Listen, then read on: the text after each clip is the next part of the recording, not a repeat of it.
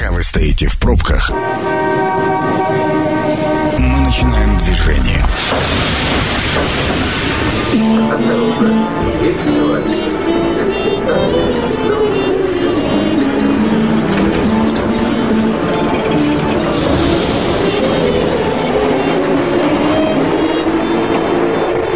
Метро. Главные темы Красноярска. Добрый вечер, дорогие наши слушатели. Главная тема в Красноярске на сегодня. Мы так определили, мы обычно именно так и поступаем. Старость с комфортом. Меня зовут Анна Прохорова, у меня в гостях Денис Валерьевич Богданов, заместитель министра социальной политики Красноярского края. Денис Валерьевич, добрый вечер. Добрый вечер. Мы будем, в принципе, обсуждать э, такой большой вопрос, как создается система долговременного ухода за пожилыми людьми. Э, у наших слушателей я традиционно очень хочу, чтобы вы все-таки врывались в эфир, и сегодня вот отвечали на конкретный вопрос. А если здраво, если без всякой романтики, а вот прям серьезно подумать, вот какой вы видите свою старость? А, в семье она пройдет или в доме престарелых? Не, ну, не то, чтобы это действительно какой-то вопрос порассуждать. Конечно, все хотят жить в семье. Но вот реально по обстоятельствам вокруг нас. Почему мы задумываемся о таких э, вопросах, м- когда уже совсем-совсем-совсем, ну вот последние, да, какие-то, какой-то момент, безысходность, да, м- наверное, не, не заведено, что ли, вот такой э, плохое слово моды, а вот какой-то традиции, думать о каких-то вещах очень-очень заранее, тем более о старости. Как вот вы сам, Денис Валерьевич, я не в смысле, где хотите жить в старости, а в смысле вот эта традиция думать очень-очень-очень наперед с точки зрения возраста. Вы в своей должности, это, наверное, немножечко ближе по тому, что вас окружают в действиях, вот вам приходится задумываться, что-то вам такое, колокольчик какой-нибудь звенит? Вы имеете в виду в отношении... Да, вот как культура, вот как эта культура возникает в голове подумать очень-очень-очень наперед? Ну, вы знаете, наверное, исходя вот из нашей работы, с чем мы сталкиваемся, конечно, человек э, об этом задумывается, ну, вряд ли как-то планово и заранее. Это происходит уже вот ну, непосредственно, когда что-то случается. Вот он, например, чувствует, что не может уже сам обеспечивать уход, угу. там, необходимые там жизненные потребности и так далее. И тогда уже, соответственно, он обращается э, в наши службы. Но вопрос в чем? А, а система вообще, в принципе, министерств, их же большое количество, сколько, сколько регионов, да, столько министерств, она в глобальном смысле не создана для того, чтобы у нас появилась культура думать о каких-то вопросах заранее. Ну, согласитесь, вы сейчас разгребаете огромный пласт того прошлого, когда здания э, очень старые, которые непригодны, и сейчас вдруг в один момент вот появились нацпроекты, появились большие вопросы, появилась возможность, и вы начинаете все вот это вот делать. А глобального вопроса не обсуждается где-нибудь во власти на тему как раз культуры вы знаете, я бы так сказал, что, наверное, а, вот в нашем плане а, глобальный вопрос – это своевременное выявление таких людей, которые нуждаются в этой помощи. Угу. То есть, с одной стороны, у кого есть родственники, да, они могут там обратиться, соответственно, чтобы мы своевременно такого человека, скажем так, ну, взяли, ну, в нашу работу, да, да. Работу. Но есть же люди и одинокие, и поэтому вот э, в том числе работа всех наших учреждений, особенно комплексных центров социального обслуживания, которые есть в каждой территории, в том угу. числе и нацелена на выявление таких людей, которые нуждаются в тех или иных социальных услугах. Ну, то есть вот в этих конкретных данных условиях, в которых мы все с вами живем, вот эта задача выявления сейчас самое главное. Конечно, конечно. А, еще ведь интересный момент с бэкграундом связан с нашей историей. До какого-то момента же мы все были, как бы понятно, что будет дальше. Я в этом смысле, что мы все поступаем, допустим, в институт, все получаем квартиры как молодые специалисты э, и работу, а потом вдруг в один прекрасный момент эта система ломается, вот, вот это плановое, да, социального лифта, и неважно в, в каком там направлении, но как бы становится понятно, что ты вот стареешь, идешь на пенсию, получаешь там вот это, переходишь потом сюда, если это интернат, то интернат, вот, если какое-то другое учреждение, другое учреждение. То есть и этот план в какой-то момент меняется. То есть я так понимаю, что вы и это тоже разгребаете. Не, ну смотрите, если вот брать в целом как бы систему социальной защиты, у нас как бы два основных направления. Это меры социальной поддержки и э, социальное обслуживание. То есть понятно, что, например, человек там, приобретает какой-то льготный статус, например, ветеран труда, ветеран угу. труда края, там, в зависимости от тех заслуг, которые есть, он начинает получать там, определенные меры поддержки ну, например, там, ежемесячную выплату, либо там э, меры поддержки по оплате жилищно-коммунальных услуг. Но, скажем так, чем старше он становится, тем э, возможны, э, скажем так, появление других, другой помощи. То есть это уже уходит в плоскость социального обслуживания. Угу. То есть, например, а, необходима ему помощь по дому, то есть, скажем так, ну, наиболее, скажем, распространенная или, ну, более э, простая, что ли, форма. Это вот надомное социальное обслуживание. То есть, те, э, э, к этим людям социальные работники приходят домой угу. и помогают им, там, ну, например, там, в приготовлении пищи, приобретении продуктов, там, помощь в оплате жилищно-коммунальных услуг. То есть, у нас тоже как это, отдельный блок. Угу. Если у нас, допустим, ежегодно мы обслуживаем на, на дому порядка 30 тысяч э, человек, даже, наверное, даже чуть больше. Это в крае? Это в крае, конечно, я говорю в целом в крае. Понятно, что если, опять же, ну, все э, индивидуально достаточно у каждого человека, но наступает момент, э, он уже, скажем так, и дома не может, э, с учетом даже помощи социального работника, обслуживать, там, удовлетворять необходимые потребности, и тогда уже, тогда уже, э, скажем так, включается следующая э, вот, форма социального обслуживания, у нас так и называется, стационарная форма социального обслуживания, то есть угу. это дома-интернаты, причем у нас есть разного типа дома-интернаты, то есть дом-интернат, например, для граждан пожилого возраста и инвалидов, то есть общего типа, mm а есть, например, психоневрологический интернат, то есть, соответственно, это специализированный профиль, там, в зависимости от заболевания. И, соответственно, тогда уже людям требуется другая помощь. Это, по сути, человек проживает и круглосуточно находится ну, под наблюдением, э, за ним ну, ухаживают наши работники. В том конечно, числе. Да, да, конечно. Да. А, скажите, пожалуйста, с какого момента появились вот как раз нацпроекты? Ну, то есть это же должна быть какая-то очень высокая актуальность темы, да, а, чтобы появился нацпроект, чтобы это стали обсуждать в федерации, чтобы стали вести разговор об очень больших деньгах, которые требуются регионам для того, чтобы реализовать, да.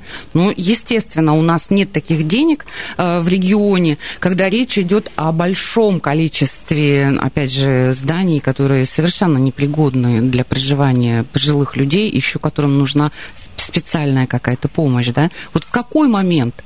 Это вот с 18 -го года, да? Да, да, если говорить применительно вот, э, ну, на сегодняшний день, то, конечно, э, вот указом президента э, были определены 12 национальных проектов, которые у нас сейчас в разных сферах и областях угу. реализуются. И вот как раз есть один из э, национальных проектов демография.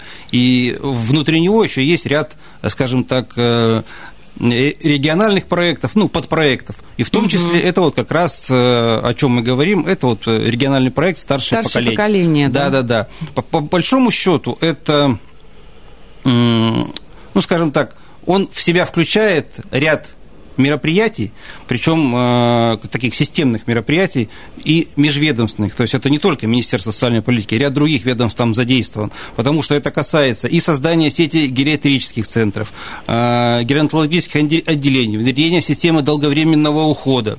Э, вот о чем вы говорите, улучшение условий проживания в стационарных учреждениях, угу. то есть и многое-многое другое. То есть это такая системная работа, то есть э, рассчитана на, до 2024 года, и действительно, если говорить про, про цифры, то вот из федерального бюджета э, за весь этот период расходы составят более 2 миллиардов рублей до 24-го да, вы имеете да, в виду, да? да? С 18 до 24 Ну да, вот это все вот эти... Вот сейчас у нас получается примерно середина, то есть промежуточный этап да? да.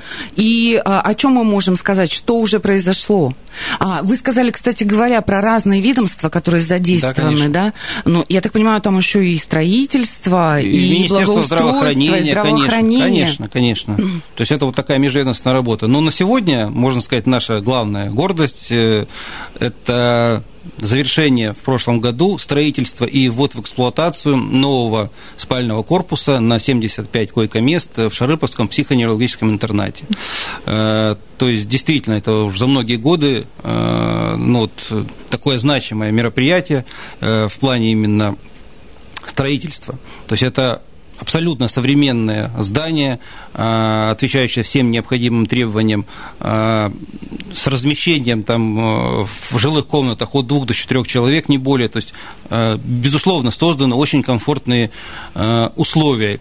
Э, были выделены, выделены значительные средства, это более 150 миллионов рублей, основная из них федеральная, федеральная составляющая. Угу. И здесь же можно сказать, что как мы на этом не собираемся останавливаться, то есть в этом году уже началось у нас, э, приступили к строительству еще одного э, корпуса. Это теперь уже касается э, дома-интерната общего типа. В Красноярске дом-интернат ботанический угу. на 100 койко-мест. То есть в этом году мы уже приступили к стройке и планируем уже наверное, в 2023 году, соответственно, запустить его в эксплуатацию. И, безусловно, он тоже будет отвечать всем требованиям, то есть, ну, абсолютно современное а, здание. Это оба здания с нуля, да? Вот да. просто с, построили Ничего прям не по было. новому типу. Да, строится с нуля, абсолютно по новому угу. типу. То есть и с одной стороны, с одной стороны, а, вот этим строительством таких корпусов мы сокращаем очередность. Ну, у нас, во всяком случае, э, к сожалению, сохраняется очередность э, в помещении учреждения психоневрологического типа. Вот за счет строительства мы очередь сокращаем. И второй аспект, э, что касается вот даже строительства вот, корпуса общего типа, да, да, в Красноярске. А у нас стоит еще вторая задача. Это расселение, ну, скажем так, наших деревянных корпусов. Ну, скажем так, да, действительно есть такой э, факт, что у нас э, в ряде наших учреждений остались еще постройки, ну, корпуса э, там, 50-60-х годов прошлого века. Учреждения свои вы имеете в виду старый тип построек, которые относятся именно к социальной... Наши учр... У нас есть учреждения по краю. Угу. У нас там более 30 вот, домов-интернатов разной направленности. И понятно, что многие из них были построены, как я уже сказал, там в середине прошлого века. Угу. И понятно, что, безусловно, мы в рамках нас проекта ежегодно проводим там текущий ремонт. Вот в прошлом году, например, опять же, э, с учетом привлечения средств федерального бюджета, мы отремонтировали 8 учреждений. Но, тем не менее, э, задача стоит действительно создать комфортные условия для проживания. И поэтому мы будем дальше стараться вот, э, строить новые корпуса. Более того, у нас запланировано еще строительство двух спальных корпусов, это уже Козульский психоневрологический интернат, это как раз будет 2022-2025 э, годы. И также с учетом привлечения средств в рамках национального проекта, ну, с учетом федерального бюджета. У меня такое уточнение, просто небольшое по географии. Вот, э, наверное, это будет последний э, вопрос в первом блоке. А почему именно в Шарыповском районе? Это как-то случилось, как-то исторически сложилось, да?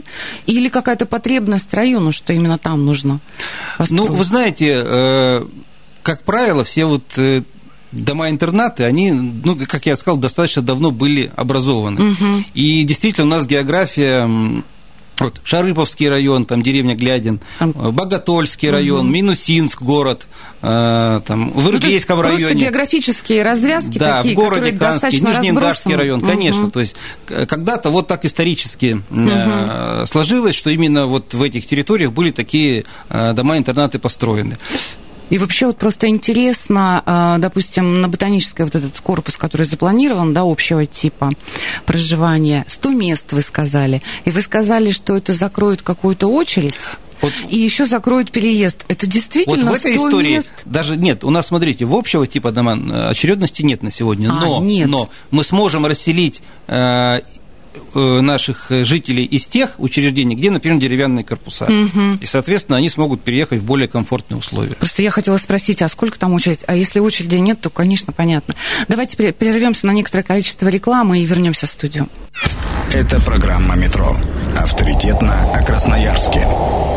219 11 10. Мы ждем вашего мнения или ответа на вопрос, какой вы видите собственную старость в семье или в доме престарелых. Если готовы просуждать на эту тему, пожалуйста, врывайтесь в эфир. Сегодня у меня в гостях Денис Валерьевич Богданов, заместитель министра социальной политики Красноярского края. Мы говорим о старости с комфортом и о, о реализации национального проекта. И вообще о чем? Как, как создается система долговременного ухода за пожилыми э, людьми в Красноярском крае? Мы остановились уже на больших победах э, Министерства социальной политики как раз о тех пунктах, где уже строительство закончилось, и где строительство запланировано, и уже все понятно с э, какой-то проектной частью, когда новые здания от и до. И я бы еще так на минуточку, если вы не против, пристану на тему, естественно, ремонтов, потому что мы поговорили уже о старом фонде, в которых живут пожилые люди, а, и кому-то повезет с переездом в новые здания, вот общего типа проживания, кому-то нет. Вот как, как а, в этом смысле? Ну, безусловно, как я уже сказал, а, ежегодно мы стараемся э, во всех учреждениях так или иначе проводить э, хотя бы текущий ремонт. Вот угу. в прошлом году а, такой ремонт мы провели в восьми наших учреждениях, опять же, с привлечением средств федерального бюджета, более 60 миллионов мы на это потратили. Когда, э, вот, соответственно, мы ремонтируем, это касается и жилых комнат, и каких-то там хозяйственных, подсобных помещений. Безусловно, во многих учреждениях у нас есть э, свои столовые. Также идет речь про ремонт э, э, столовых. Изношены сети, естественно, с годами, там водопроводные, там теплосети. То есть все-все вот это, то есть планомерную работу мы проводим и стараемся по мере возможности поддерживать наши учреждения. Ну тут большое, через запятую, большое количество районов, где были отремонтированы, да, да вот эти да, интернаты. Да.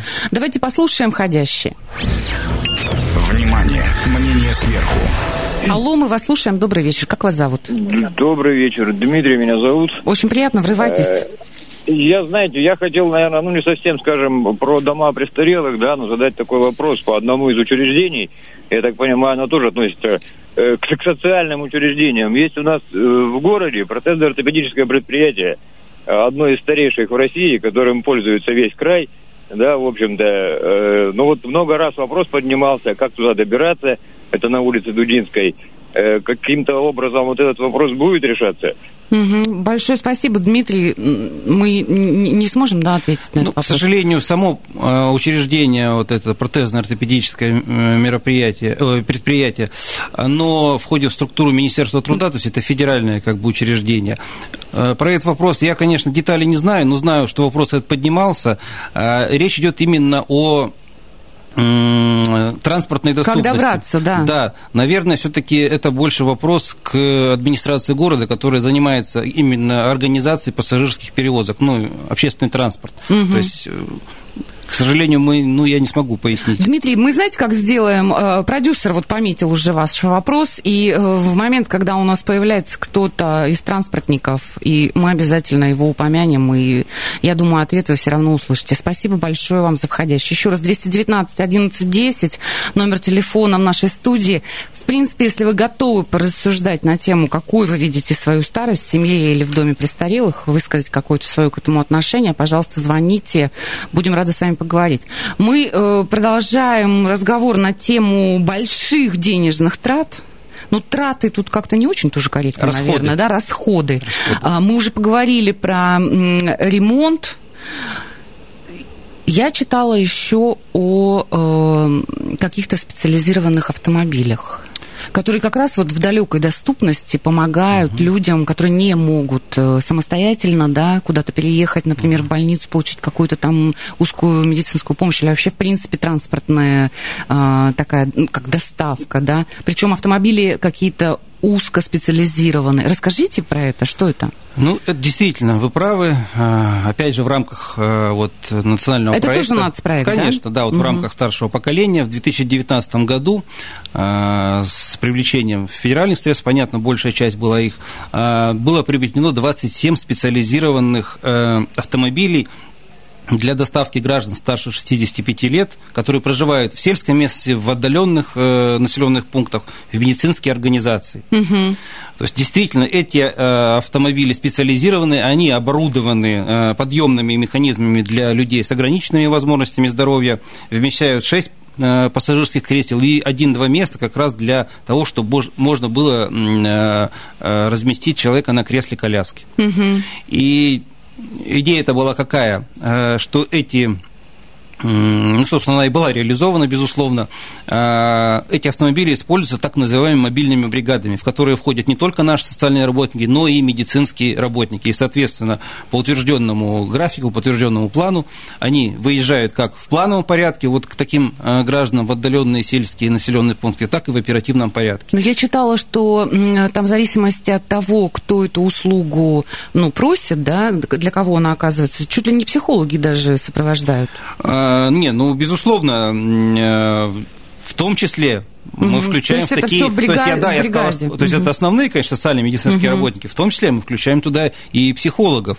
И несмотря на даже на ту ситуацию, которая у нас была в прошлом году, ну, я имею в виду с коронавирусом Пандемическая? Связанной, да, конечно. А, более 2400 человек вот в прошлом году, соответственно, были обслужены вот этими мобильными бригадами и, соответственно, смогли пройти диспансеризацию, медицинские осмотры в медицинских учреждениях. А вы э, каким-то образом фиксируете вот этот уровень активности запроса да, о том, что нужен автомобиль? Э, мы же говорим о пандемическом э, годе, да, 19 Это высокий запрос, почти две с половиной тысячи человек? Не, я просто полагаю, что если бы не сложившаяся ситуация в прошлом году, наверное, таких людей было бы а, больше. А, еще еще конечно, больше, конечно. да? То есть это не высокий запрос. Конечно. Есть... А насколько это мобильно? Ну, ну, я имею в виду, насколько это оперативно, неправильно выразилась. А, вот, э, допустим, мы просим автомобиль, в течение какого времени его приходится ждать. Ну, видите, это же речь идет применительно именно диспансеризации Я и понимаю, да-да-да, ну, понимаю. Насколько мне известно, то есть э, с учетом работы участковых специалистов на местах в тех территориях, то есть собираются заявки, угу. и я думаю, в течение двух-трех недель обрабатывается, и, соответственно, ну, примерно вот я с учетом даже всего этого, вот э, примерно в этот срок, соответственно, уже выезжает мобильная бригада, э, по угу. заявке, и, соответственно, этих людей доставляют туда, куда им необходимо. Ну, логика понятна. Алло, мы вас слушаем. Добрый вечер. Алло, здравствуйте, Здравствуйте. Анатолий. Анатолий, очень приятно, врывайтесь. Ага, я ваш регулярный слушатель, прям с утра и до самого вечера, каждый день слушаю. И вот на днях в программе «Ваши утренние зажигания» говорили о том, что в Соснах, по-моему, выставили самый дорогой дом в Красноярске стоимостью 100 миллионов. Почему бы не купить его пенсионерам и не сделать санаторий? А, ну, красивый вопрос, я бы сказала. Но, наверное, на этот вопрос э, очень легко вам Денис Валерьевич ответит, потому что там можно будет заселить только 6-8 человек. Ну, то есть, мне кажется, потребность немножечко больше, чем в таком количестве. Ну, тут, наверное, знаете, как я бы сказал, больше речь идет о другом. А, мы-то говорим о потребности людях в тех услугах, ну, в которых они нуждаются жизненно, вот, вот скажем так. И наша, это, это, а именно в этом наша задача. То есть человек, по сути, ну, я он поняла. проживает там. Ну, то есть я поняла. Мы еще такой сделаем акцент в ответе на вопрос Анатолия. То есть, грубо говоря, это специализированное место для жизни. Там э, нужна очень особенная, например, в том числе медицинская помощь, да, то есть мог, могут быть же очень разные э, пожилые люди. Мы не говорим сейчас просто о какой-то красивой и комфортной старости. Это красивая, комфортная старость, но еще которая требует определенных э, услуг, да? Хотя я тут мог бы добавить, что в принципе у нас даже такие учреждения есть. То есть действительно, ну, по идее, конечно, мы не занимаемся санаторно-курортным угу, угу. лечением, но тем не менее у нас предусмотрена так называемая социально-оздоровительная услуга – по аналогии, ну, скажем так, э, санаторно-курортным лечением, это вот наша, скажем так, краевая инициатива для э, тех пенсионеров, то есть, ну, скажем так, людей э, старшего поколения, ну, которые понятно, что они не работающие, уже находятся на пенсии, и у которых нет права именно на санаторно-курортное лечение по федеральному законодательству. Угу. Ну, понятно, у нас, например, инвалиды должны обеспечиваться там, вот, э, санаторно-курортным лечением. Угу. Так вот, у нас, в принципе, сейчас в нашей структуре есть два таких учреждения. Это в городе Назарово, оказывающие такие услуги, и, соответственно, в Минусинском районе. Это вот как раз санаторий, э, ну, так мы его назовем, э, Тесь. Поэтому, в принципе, у нас такие услуги есть. Но понятно, что у нас приоритет немного другой другой вот, в нашей работе, вот так скажем. Давайте направьте меня, Денис Валерьевич, что мы еще не обсудили, о, э, о чем должны обязательно наши слушатели услышать и какую-то пометочку, возможно, поставить. Мы с вами обсудили а, в реализации нацпроектов вот новое издание, то, что, а, ну, действительно можно махать как флагом, потому что ну, это большая гордость сделать а, такой рывок, за, особенно в процессе 2019 года, который был очень сложный. Про ремонты поговорили, про новые а, вот эти специализированные а, автомобили поговорили. Что еще важное, вот чтобы на конец программы оставить? Ну, я бы еще, знаете, какую тему озвучил? Это организация приемных семей для граждан пожилого возраста и инвалидов. Угу. То есть это тоже, по сути, наша краевая инициатива. Это, ну, если можно использовать такой термин, это стационарозамещающая технология. То есть человек, ну, пожилой, э, то, действительно тоже нуждается в постороннем э, и постоянном уходе. Но, тем не менее, как вы правильно заметили, наверное, не все же хотят в дом-интернат, а это как альтернатива. То есть э, организуется приемная семья. То есть есть гражданин, который хочет от скажем так, пожилого человека взять в свою семью. То есть есть семья, которая хочет дедушку, есть дедушка, который хочет в семью. Да, Угу. Ну, понятно, есть определенный, конечно, ряд условий. То есть, действительно, вот этот, как вы говорите, дедушка, он должен быть одинок, у него не должно быть близких родственников.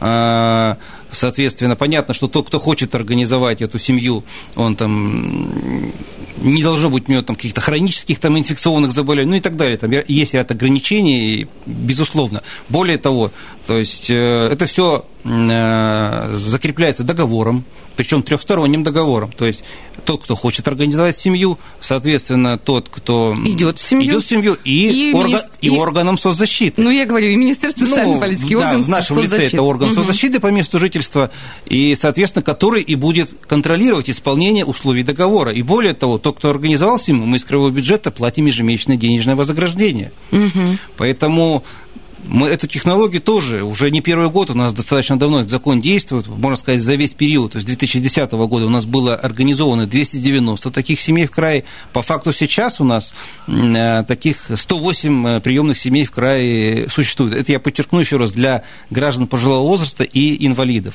Ну, понятно, там есть ограничения, что они должны быть между собой близкими родственниками, Иначе, потому что это и так уже семья, это именно приемная семья. Но тем не менее... Не должны быть близкими. Не должны. Угу, угу. Ну, то есть именно идея в чем, что есть человек, который нуждается в таких услугах, и есть семья, которая его принимает, то есть как это, как приемная семья, угу. но только не для ребенка приемная семья, а для вот, пожилого, пожилого человека. человека. Угу. Поэтому мы тоже, вот у нас даже была специальная передача, э, посвящена на вашем радио вот этому мероприятию. Поэтому ну, я считаю, это тоже важно, и об этом тоже нужно говорить. Это такой опыт, который вы откуда-то переняли, или вот вы придумали сами? Ну, вы знаете, вот на момент, наверное, вот принятия краевого закона в 2010 году, ну, это был, наверное, чуть ли не передовой опыт э, у нас в стране, да. Угу. И сейчас вот, например, Министерство труда и социальной защиты, то есть э, говоря о том, что нужно внедрять внедрять стационарно замещающую технологию, об этом говорит в том числе и о приемных семьях. Так что мы, ну, по сути, это было правильное решение. Угу. Ну, э, у меня на самом деле больше вопросов нет. Я, естественно, желаю вам удачи и э, жду вас в эфир еще со следующими победами. Сегодня у меня в гостях был Денис Валерьевич Богданов, заместитель министра социальной политики Красноярского края. Старость с комфортом. Тема программы так звучала, как создается система долговременного ухода за пожилыми людьми. Огромное вам спасибо. Я обращаюсь со слушателями. Э, всегда ваша Анна Прохорова. Метро на сегодня закрывается. Станция конечная.